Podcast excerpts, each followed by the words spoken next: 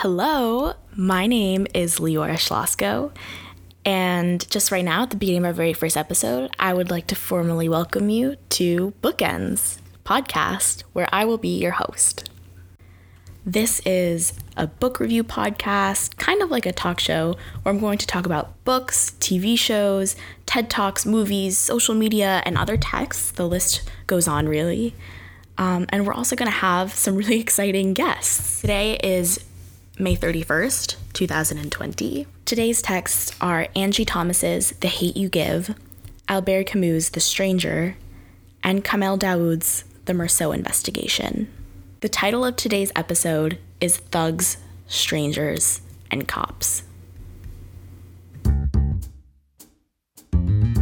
Welcome to Bookends.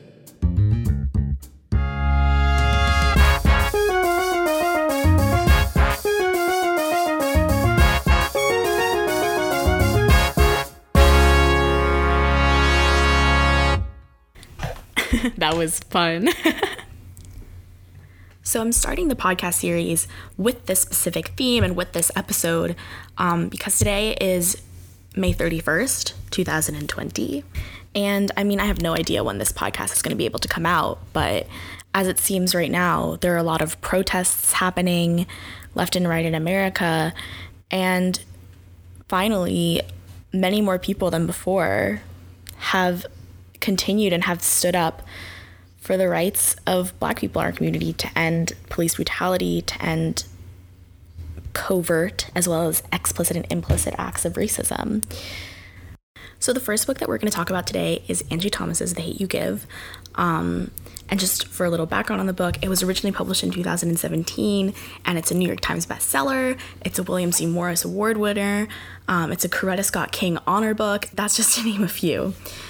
Um, there's also a movie that was made from the book. It's available on a few streaming services, so if you don't want to read the book or if you have read the book and you're interested in watching the movie, you should definitely check that out. This book, I think, is definitely targeted towards a younger audience, and I would keep that in mind if you read it. That being said, if you are, you know, at a higher reading level, or if you're older and you're interested in reading the book, I would totally encourage you to do it. There is absolutely no shame whatsoever in reading books of varying levels, of varying intensities. As you can see, probably from our selection today, there is a really kind of diverse group of books in terms of accessibility reading wise. And in terms of selecting books and thinking about what you want to read, I really wouldn't feel discouraged if you want to read a book that's at a higher reading level. In fact, I would probably encourage that you read it. Um, the main important thing about when you're reading a book is that if there's something that you don't understand, of course, you should go look at it. You should try to figure out why you don't understand it. You should try to learn it. And that's where you grow as a reader. It's where you can think more as a person, and it's really exciting. And so, the scope that we're taking when looking at this book really revolves around private schools, Black POC culture, police brutality, especially as they as they relate to erasure seen through education, um, K through 12, and also in college and university for me, the exciting thing about reading this book is that it's from the perspective of a black girl who attends a predominantly white institution, a PWI, which, by the way, is a space that intentionally erases black women and other people of color in ways that I think are both overt and also ways that are um, implicit and not seen. And here with me to discuss the themes that were brought up in this book especially themes that revolved around PWIs and private schools and that experience um, I have my guest for today, my good friend from school, Ari.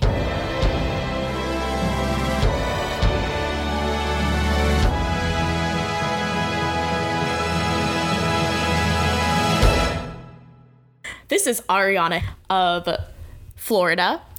Um, we go to college together.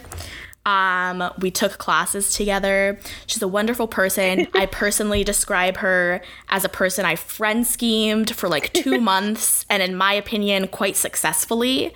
Um, so welcome to the podcast. welcome, welcome to Bookends, as it's being called. Thank you for having me and for friend scheming me. it is my greatest pleasure to have friend schemed you and to have you here as a guest on this show. Um, mm-hmm. Okay, when we originally talked about having you on the podcast, I asked you if you were interested in doing like specific episodes. We've talked a lot, a little bit about our our experience at um, at private schools as like two women of color. I mean, you're a black woman of color, and I'm like half Asian. I'm mixed. Um, so obviously there are lots of differences in our experiences, but I know at least from my from what I've heard, like a lot of what you said resonates with me. I think what kind of ended up happening just by chance, which was really cool, is that at your yeah. high school things were happening and at my high school things are happening. I mean, we're both in college now for context, but conversations have been happening, lots of thoughts mm-hmm. are coming up, lots of emotions are coming up on the topic of race in private schools. So, can you give background on the conversations that have been happening recently at your school? You don't have to do the nitty gritty yeah. of anything whatsoever, but just like, I don't know, like what's happening on your end? How are you feel? You just told me that you came back from having another conversation. Yeah, yeah. I'll get into that. But um, basically, I live in South Florida and I went to a high school um, that was in a very affluent area, I guess mm-hmm. you would say, and most of the population was white and very wealthy. Um, yeah. I don't know the exact demographic statistics, but I know currently, right now, it's about 5% uh, black, mm-hmm. I think, which is very low. Um, and that was one of the main issues we talked about. Um, but ever since the world has been in this state over the past few weeks and people really stepping up and talking about George Floyd and police brutality and racism, yeah, dismantling the system. Um, the school did not put out a response. So a lot of alumni, I think over a hundred of us signed uh, this email that we collectively wrote calling the head of the mm-hmm. school to make a statement and asking why they mm-hmm. aren't talking about it. Um, and they did after we sent the email. Um, and then since then, they've organized some community conversations with alumni and some faculty. Yeah. Um, so I've been going to those over the past week. And so, with those conversations, are current students participating in them? And also, what type of alumni are participating? Because, like, when you say there are 100 alumni who were involved in this 1st mm-hmm. email, was that all?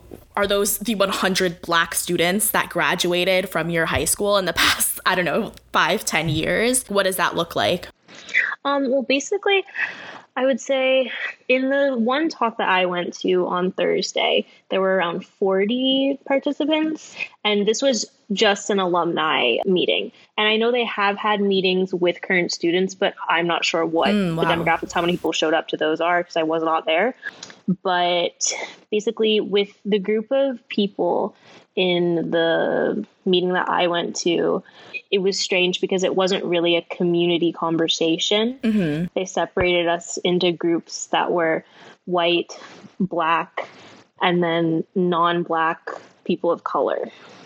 Interesting. Maybe I'm coming to conclusions here, but that sounds very similar to the type of thing that doesn't really do anything because if you are in a school that has very low or well that mm-hmm. just doesn't have a lot of inclusivity and diversity around having like a white affinity group like the whole school's a white affinity group mm-hmm. what's going to be different about the conversation you're having clearly it was a lot of like people of color mm-hmm. black people of color who were like putting together that email and talking to the administration about it so it's like what is putting you guys together doing besides the fact that you were already together and like talking about this stuff yeah that that was a topic a lot of um, and i spoke to someone after that whole meeting just on a separate occasion. And we were wondering like oh like why do we need to be separated for this? Especially for the reason that like i don't know about you but most people understand that having these difficult conversations really in order for them to be like productive you need to hear mm-hmm from different people from different backgrounds. You aren't really accomplishing anything. Not not accomplishing anything. There's a difference between yeah. hey let's talk about what we've been dealing with. Like there there is an important space for affinity spaces yes. Mm-hmm. but when we're trying to tackle a problem that is not the best like environment i think to be able to yeah. work with people who are contributing to the harmful culture of wherever you are, if that makes any sense. I don't know if I'm articulating that well. No, yeah, that's totally fair. Um, no, yeah, I really get what you're saying. And also, I think something that I would add to it is that a lot of the time we like conceptualize affinity spaces as these spaces that have to be segregated by color, by race or by ethnicity or by religion or by, you know, whatever. An affinity space at its core can be anything. Sometimes saying, okay, here we are in a circle of people, we are an affinity group, even if I'm Asian and you're black, or the kid next to us is white and someone over there is trans, and another, you know, going back and forth. Like, an affinity space is defined by the fact that people are brought together into a smaller group. Um, and I think, as you said, like, there's definitely something to take from a group of people who come from different backgrounds, but who nonetheless try to listen and talk to each other, mm-hmm. which doesn't happen a lot. Mm-hmm. No, it does not. and another like instant reaction of mine was that we were split into affinity groups for this conversation because it was an uncomfortable conversation. Everyone's uncomfortable right now. Yeah. Like we need to talk about it. It doesn't matter who's uncomfortable. Yeah. Like we need to talk about it. The whole thing with affinity spaces, for example, while I was at that school, I, um, with one of my faculty members, we wanted to create a Black Student Union. And we were allowed to do it, but not under the name Black Student Union. It had to be called Race Alliance. Um, yeah. And it was a great club. Um, but it wasn't really allowed to be an affinity Yeah. space. We did talk about, um, it, it was, I don't know, it just, it wasn't what we wanted it to be, but there were other affinity groups. Like I'm pretty sure there was like a Jewish student union, and I just don't understand how you can allow some affinity Yeah. groups but not others. There, it's either all or none. um, So for clarification, so it, you wanted it to be a black student union where like black students could have this, I don't know, an org where you guys have mm-hmm. programming or support or, you know, maybe you just talk, you know, XYZ. Um, but then mm-hmm. also they, so they said, no, you can't have a black student union. It has to be, what was it, a race? A race called, like, alliance. and Race so was that for like all all POC um, and like not mm-hmm. necessarily just a black affinity space the way that you hoped the black student union would be. Yeah, it was welcome to everyone, and I think it was a very important group to have. But I didn't mm-hmm. understand why we weren't allowed to have a black student union. I, for example, was not really in the process. I was in the process of like creating the club, but also the administrator I worked with or the faculty member was more in charge of figuring out what we were allowed to do and the name and everything. So I wasn't I wasn't involved in those Yeah. specific conversations. So I don't know if higher administrator said like you can't do this, but I know we weren't allowed to in the end. So I can't really speak for Yeah. what the conversations were, but we weren't allowed to call it that. Yeah, that really reminds me of something that we actually had at my school also. We had this program called Bridge to Bridge. And I remember um, white students would be really mad about the way Bridge to Bridge just existed.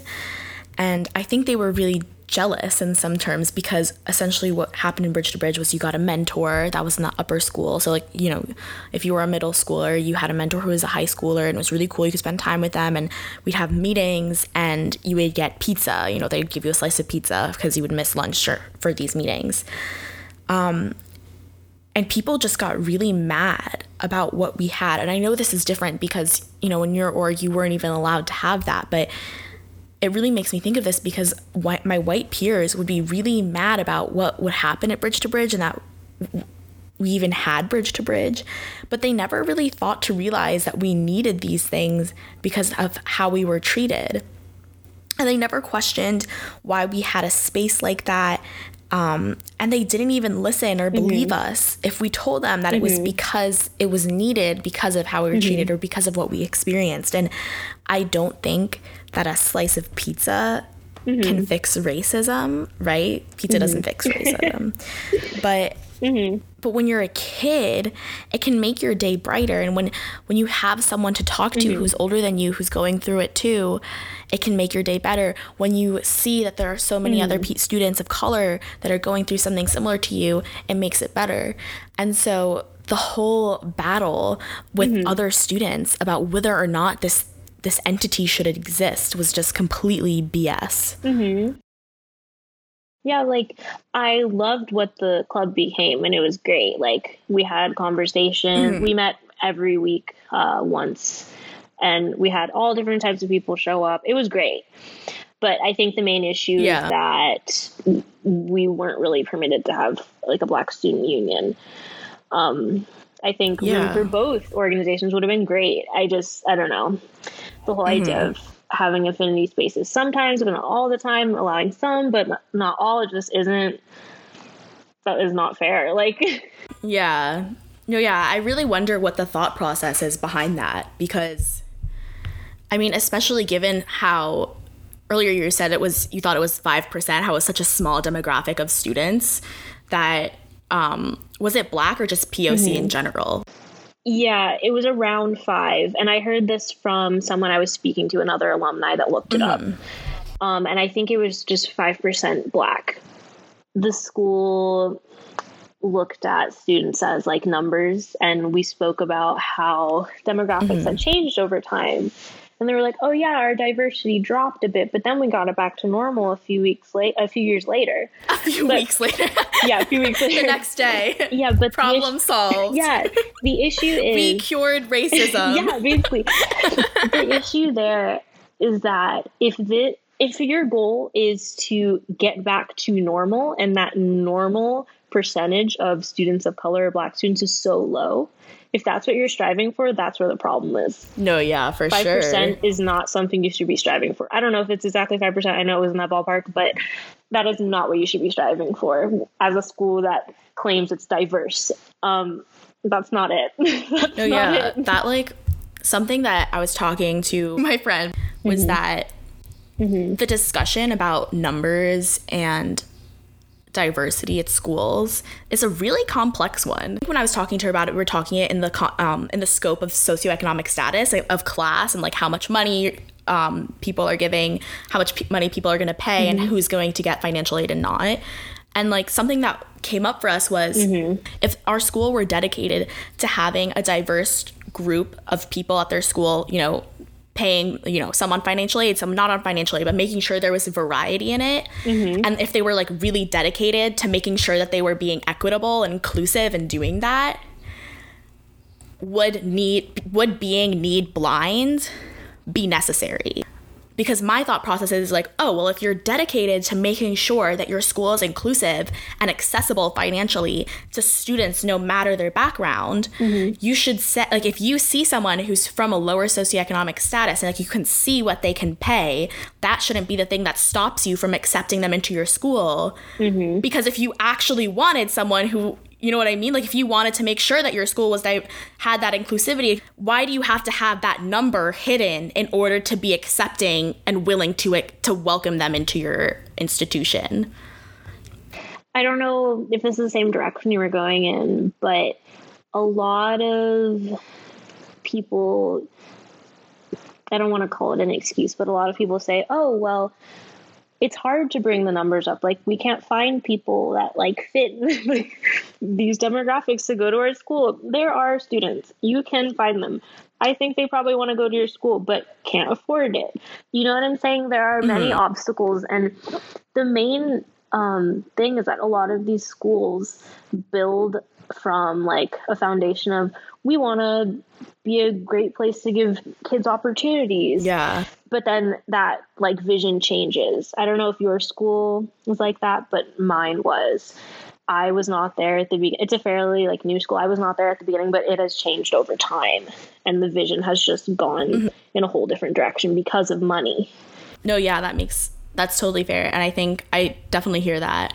And I think another part of it also, like that happens inclusivity and accessibility and being dedicated to having an equitable admissions system and having an equitable space and environment in which people are coming in to learn. Admissions is the first step, I guess I could say, in some ways. But then it also continues further. In my high school, the only time you would learn about black history, about his, essentially non-European, non-white European history is when it mm-hmm. was an elective when you were a junior or a mm-hmm. senior. And mm-hmm. it shouldn't be an elective. I mean, the fact that it was an elective, I consider myself very lucky to have been able to take in, to take course courses like that. But the fact that it was an elective and not part of like the mandatory curriculum, like that's another step beyond admissions where inclusivity and equity has to step in, right? Because I'm not out here trying to learn about Huckleberry's Finn. no, I didn't say that correctly. I'm not out here trying to learn about Huckleberry Finn's perspective on black history and black mm-hmm. people and their rights. Like, please teach me about civil rights. Teach me about teach me about the reconstruction teach me mm-hmm. about post civil war america teach me about like you know teach me about american slavery but like don't just tell me what the slave owner felt like oh i do like oh yeah the guy who is angry about losing his slaves he should be the only person we talk to when we're talking about slavery no Exactly. my one of my friends who I did not go to high school with them. They went to a different school. They wrote this uh, research. Um, pro- they did this research project on how history books do not include a lot of things and how it censors Yeah. history and how not everyone learns the same things. yeah I went to public school um, until high school. High school was my only private school I went to. Um, my sister also went through the same public school system. And in public school, we learned totally different things. And she's like four and a half years older than me. For Yeah. example, to show how much it changes and how they decide to omit things and put things in. Mm-hmm. My sister learned about the Holocaust, I think, around every year. It was very important in her round of teaching. But wow I never ever got a in-depth education on the Holocaust. yeah And that's something really important that I need to be learning. You know what I'm saying?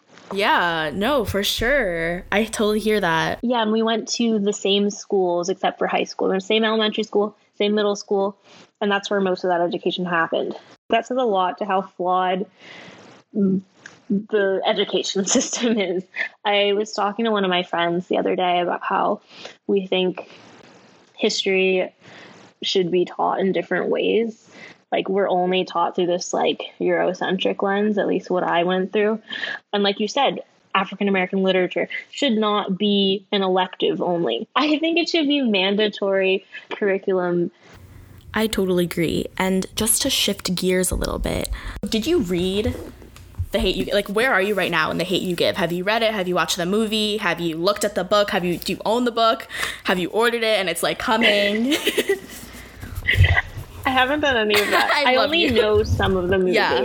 I'm just being honest. I'm not No, gonna no. like it. Oh, I'm like 100 pages no, in. it's so yeah, no. honesty is what I need. Um, yeah, but I have heard a bit about Mm-hmm. the movie, um, and I've like seen the trailer, so I know like kind yeah. of the gist of it. No, yeah. Um, That's so valid. No, I just like wanted to bring it up and like kind of pull it into conversation because something that first of all, something that I thought was really interesting about the book and the movie was and the thing that talked to me the most as a non-black POC who was reading it um was the way they described Star, who's the main character, Star's experience going to this private school in a neighborhood that's far away from her home. Um, and there are lots of things that come up. I have a few critiques of the book. Honestly, I was talking about it to my friend, and I'll tell you this: it's definitely it's on the easier side of reading, which isn't a problem at all, right? Like we love all sorts of levels of reading. This was a very easy book to read, and the first time I read it, it was because it was assigned as a summer reading book, and so it had to be accessible for eighth graders through rising seniors. Um, so it's definitely on the easier side of a text to read. But something that I thought was super weird about this that my friend explained to me, and she was the person who like gave me the best word to describe it, is that it felt like fan fiction. It felt like Really? someone fan fictioned my life. because they describe so Star mm-hmm. goes to this private school in a neighborhood, you know, that isn't her own and it's predominantly white. It's a PWI. And she has a white mm-hmm. boyfriend at the school who calls her Fresh Princess because she likes the Fresh Prince of Bel Air. Oh. First of all, no one does that. no Yeah. one, no one has ever called anyone Fresh Fresh, Princess. Princess. but it felt like a fan fiction of my life because in my high school, mm-hmm. first of all, all of these something that she that you'll see in like the movie and in the book is that obviously what's happening to black people across America, both today and historically, isn't talked about at the school. Her white mm-hmm. classmates and friends aren't aware of it and mm-hmm. they're they don't feel the gravity of it. They don't understand anything that's happening. I related to that a lot because having any conversation mm-hmm. sometimes about race at my high school was it was like seeing red everywhere. It was like seeing blood on the walls, except they were red colorblind. If that makes any sense, they couldn't sense it. And no, that makes a lot of sense. That makes a lot. and the reason why I say it's a fan fictioned book is because she's dating this white guy. Mm-hmm. In my whole high school experience, first of all, hookup culture at private schools is toxic. Let's just get that out there. But I really, oh yeah, because everyone knows each other. yeah, other. cesspool. Um, Small schools. I really didn't know like many people of color, nonetheless like black people of color who were in relationships, period. Next step, I didn't know many people of color, mm-hmm. especially women of color, like black women who were in relationships with white men or non-black men. And mm-hmm. so this world mm-hmm. that Angie Thomas created, which is mm-hmm. Mm-hmm. it's a beautiful book and it has an incredible message. But this mm-hmm. world, as I was reading it, and as my friend used this word, is like fan fiction. It was like reading my life and seeing all this stuff.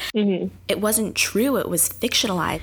Black students at my high school didn't have to get in a fight with someone over being racist because there mhm. wasn't even ever the point mhm. where there would be that confrontation because of how easily and how frequently black and POC voices were silenced. And that's what feels like a fan fiction, right? Mm-hmm. It feels like a fan fiction because all of a sudden there's this world where there's communication between both groups, between white people, between black people, between white people and POC. And at least as I experienced it, there wasn't that communication or there wasn't that relationship mm-hmm. where that conversation could happen, where that moment of tension where you say to their face that they're being racist or that they're being ignorant can occur. Mm-hmm. And you know what? It happened for a handful of reasons. There wasn't diversity in classes, especially in classes that were ranked or that were not ranked, that were leveled and that were divided divided into, you know, beginner, advanced, or intensive. And if you looked at the division of those classes, as you went up into the intensive or the advanced sections, there were much fewer POC. And so whether it was based on the actual amount of individuals of, in these classes or if it were by the content and the actual, you know, whatever subject and the curriculum that was being discussed, were just constantly and repeatedly erased. And I mean, once you get to that point, once you think about that, there's really no question as to why certain people think they're not good enough and why there's a question like, oh, am I not good enough to be in this class? Am I not good enough for this person? Speaking about the I'm not good enough. Like, why aren't I good enough? Um, the you're pretty for a black girl.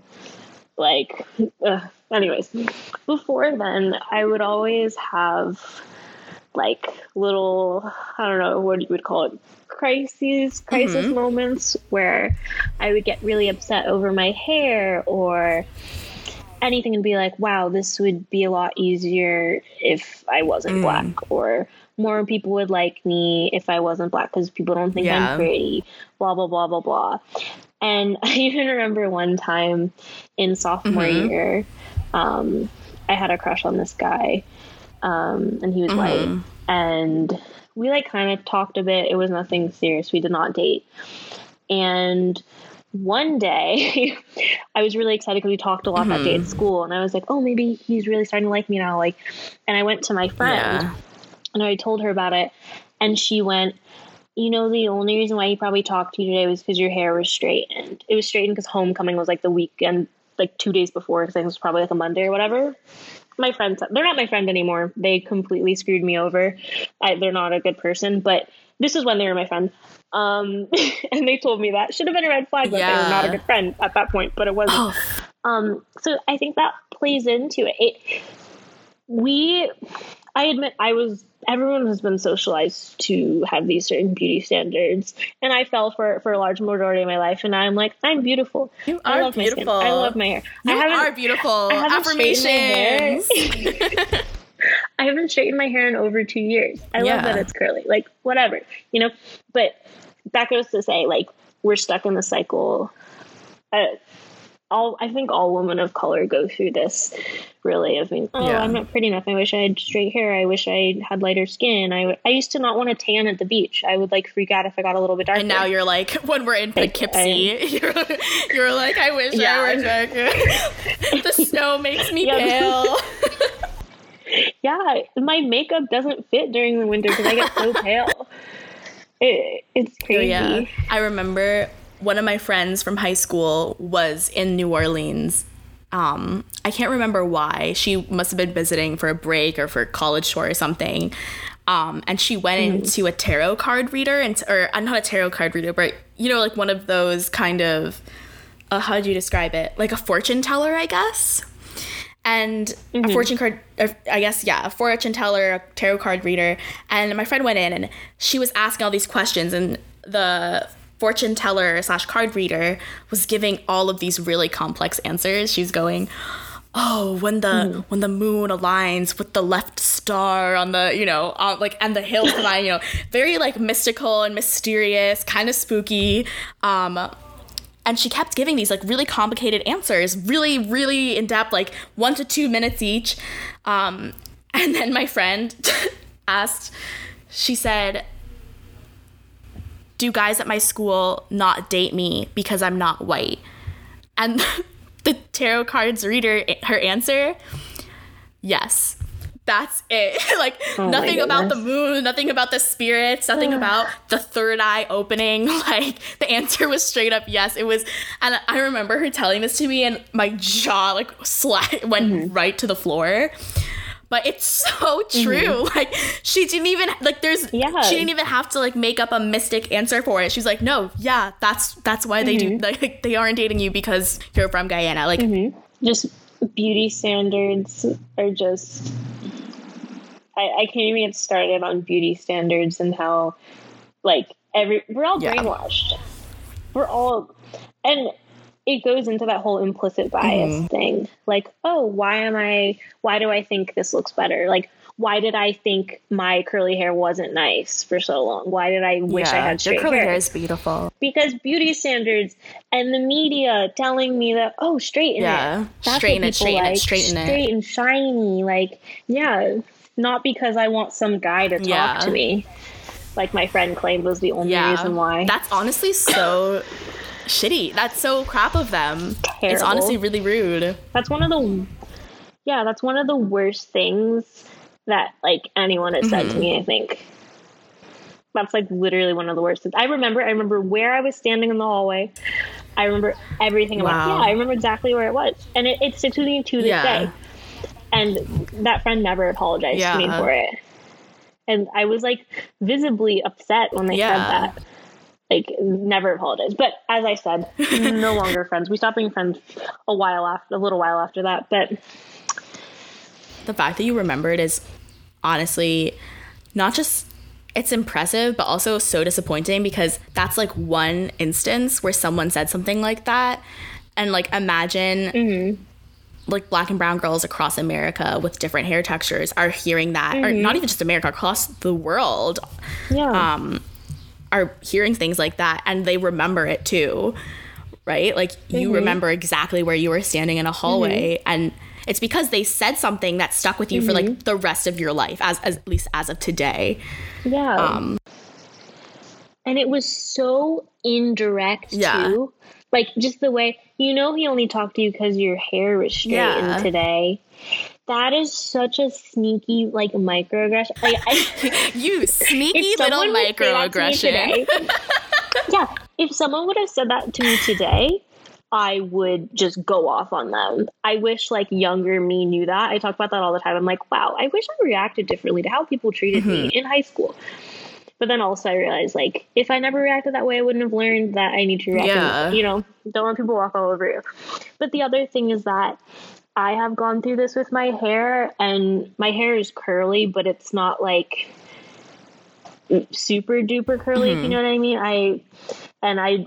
It's even worse for people who wear dreads Yeah. or their hair in braids, and it's just also people are outright like offensive Yeah. about it and are like, "Ew, you don't wash your hair every day. Your hair is dirty." That's a whole other thing. hair care.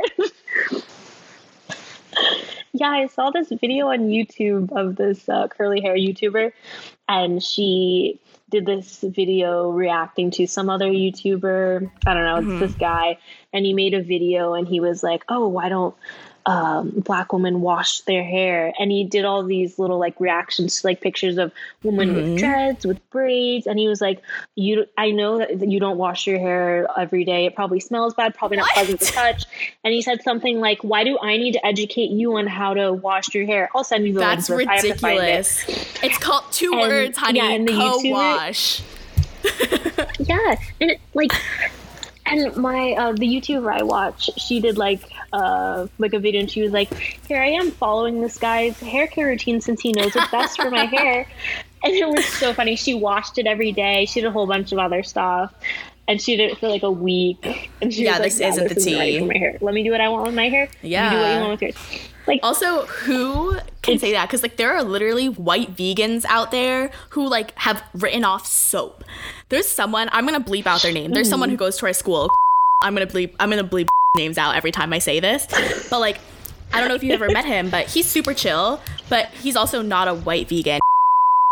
Literally stopped using all forms of soap, laundry detergent, hand soap, body wash, shampoo, conditioner. Like the only thing that he uses to clean himself is water.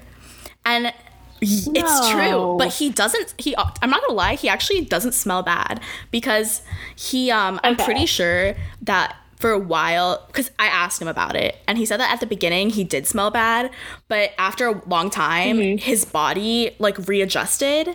And so now he like Oh, just does he just like smells neutral. Like he doesn't have any scent and water is crazy, enough to clean him. Which is crazy. that's it's really super cool. dope. See, maybe Yeah. it works for him. He can do whatever he wants. Not no, my exactly. body. But I did judge him a little at first, but now I'm like, okay, I shouldn't do that because it's not my body. It's not my choice to be like, ew. like, if you don't want to shower, don't shower. Sorry. Like, yeah, and he does shower. Like he hops in the shower every day, but he just doesn't use soap. Yeah. And honestly, like that guy, like the video you were just describing, if you like Mm-hmm. that was for people who wash their hair like once a week, he was like getting upset about that. Mm-hmm. Imagine if he met Yeah. it would be so yeah. funny. Probably like, why don't you know how to clean yourself? Why don't I have to? Like, I don't even know what sparked this YouTube video for this guy to do it. It was a while ago, but like, who? What idea?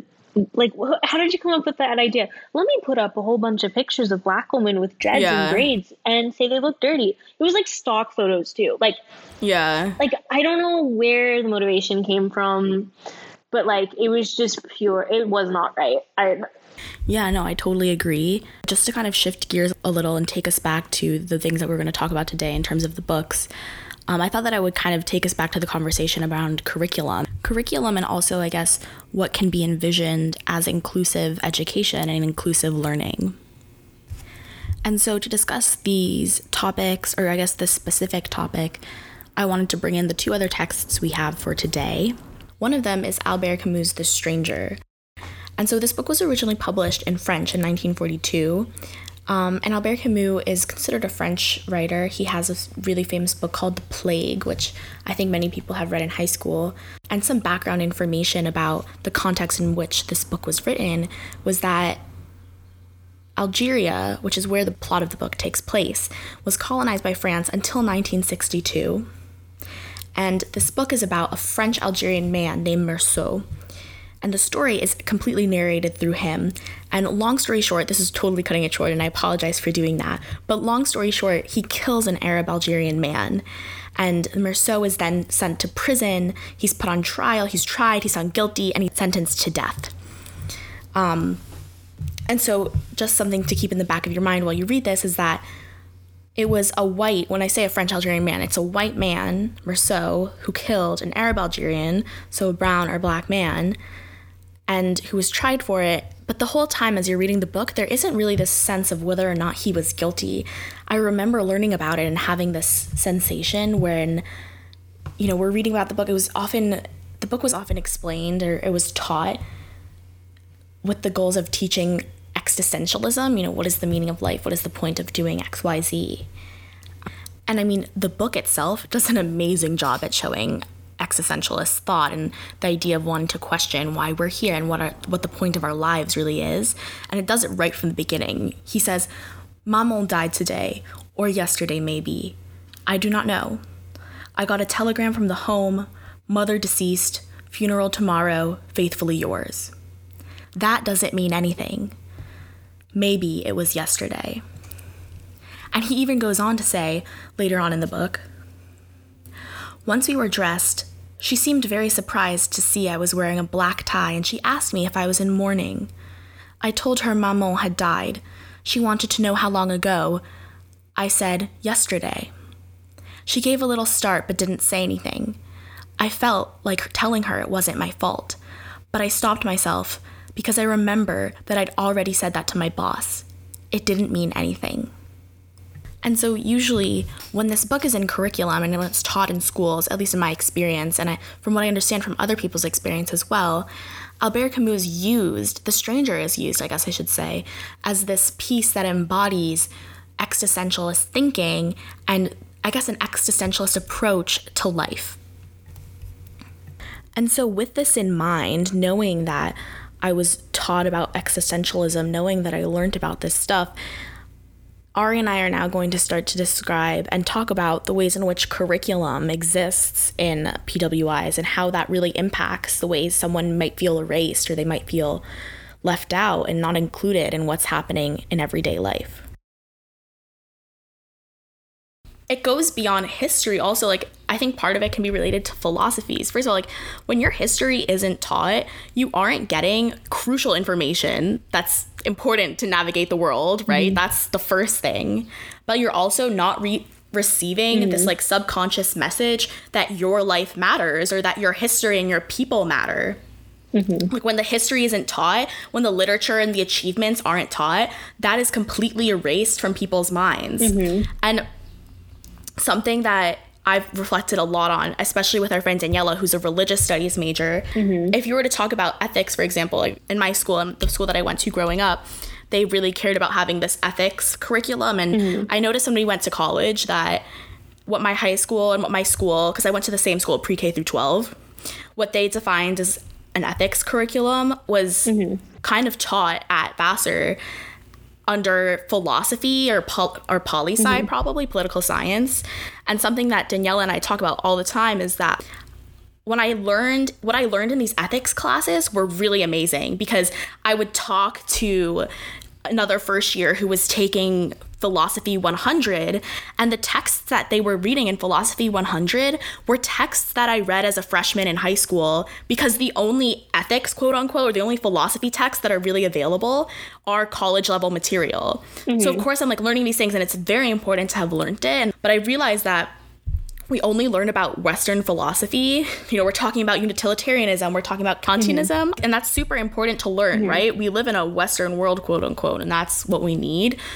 But um but honestly, some of the most important things I learned about other philosophies, about other ways of th- thinking, and you are 100% allowed to laugh at me when I say this out loud because you're gonna think it's ridiculous. I learned those philosophies in a meditation and a mindfulness class when I was a senior really? as an elective, like senior yeah, spring.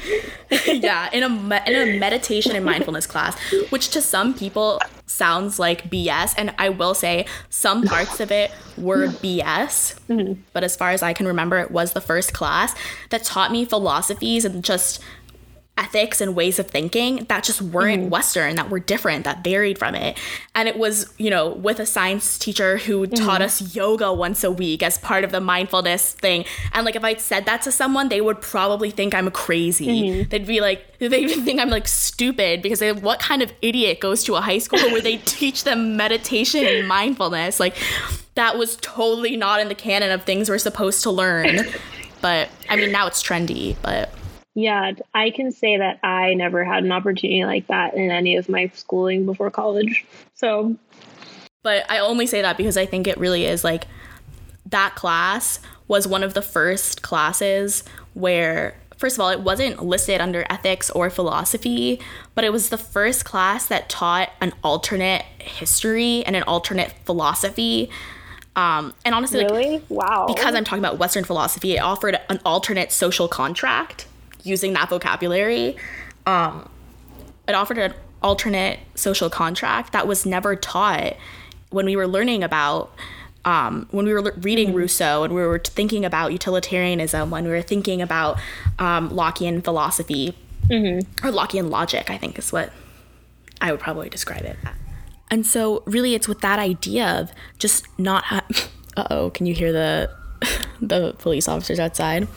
Um, but yeah, it's with that idea that I think the Meursault investigation by Kamel Daoud really comes into play as an important text to be reading because if you're learning about Western philosophy and Western ideals, that happens through philosophy, yes, through an ethics class, but it also happens in English classes, it happens in history classes. And one of the things that really stood out to me while I was reading The Stranger was that there was no moment where you wondered what the name or you were you thought to think oh what is the name of the man who was murdered by this white guy? What is the name of the poor man or, or did he have any family left behind? What's happening there? And the Meursault investigation really fills the gap I think that the stranger left out and it creates within the the world that exists it creates this affectionate and caring and attentive piece that's relevant and that's important and it doesn't forget anybody. It doesn't erase anybody's voice. If anything, it magnifies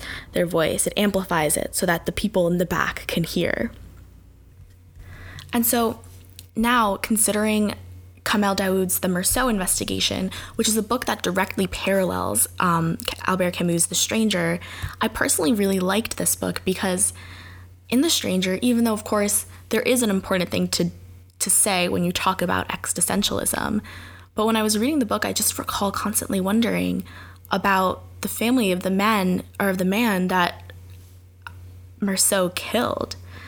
And in Daoud's book, he parallels everything that happened in The Stranger almost exactly, but with a much more affection, with much more affection and care than one could ever expect to be given to a man who was murdered, and frankly, to a black man who was murdered or brown or Arab man who was murdered.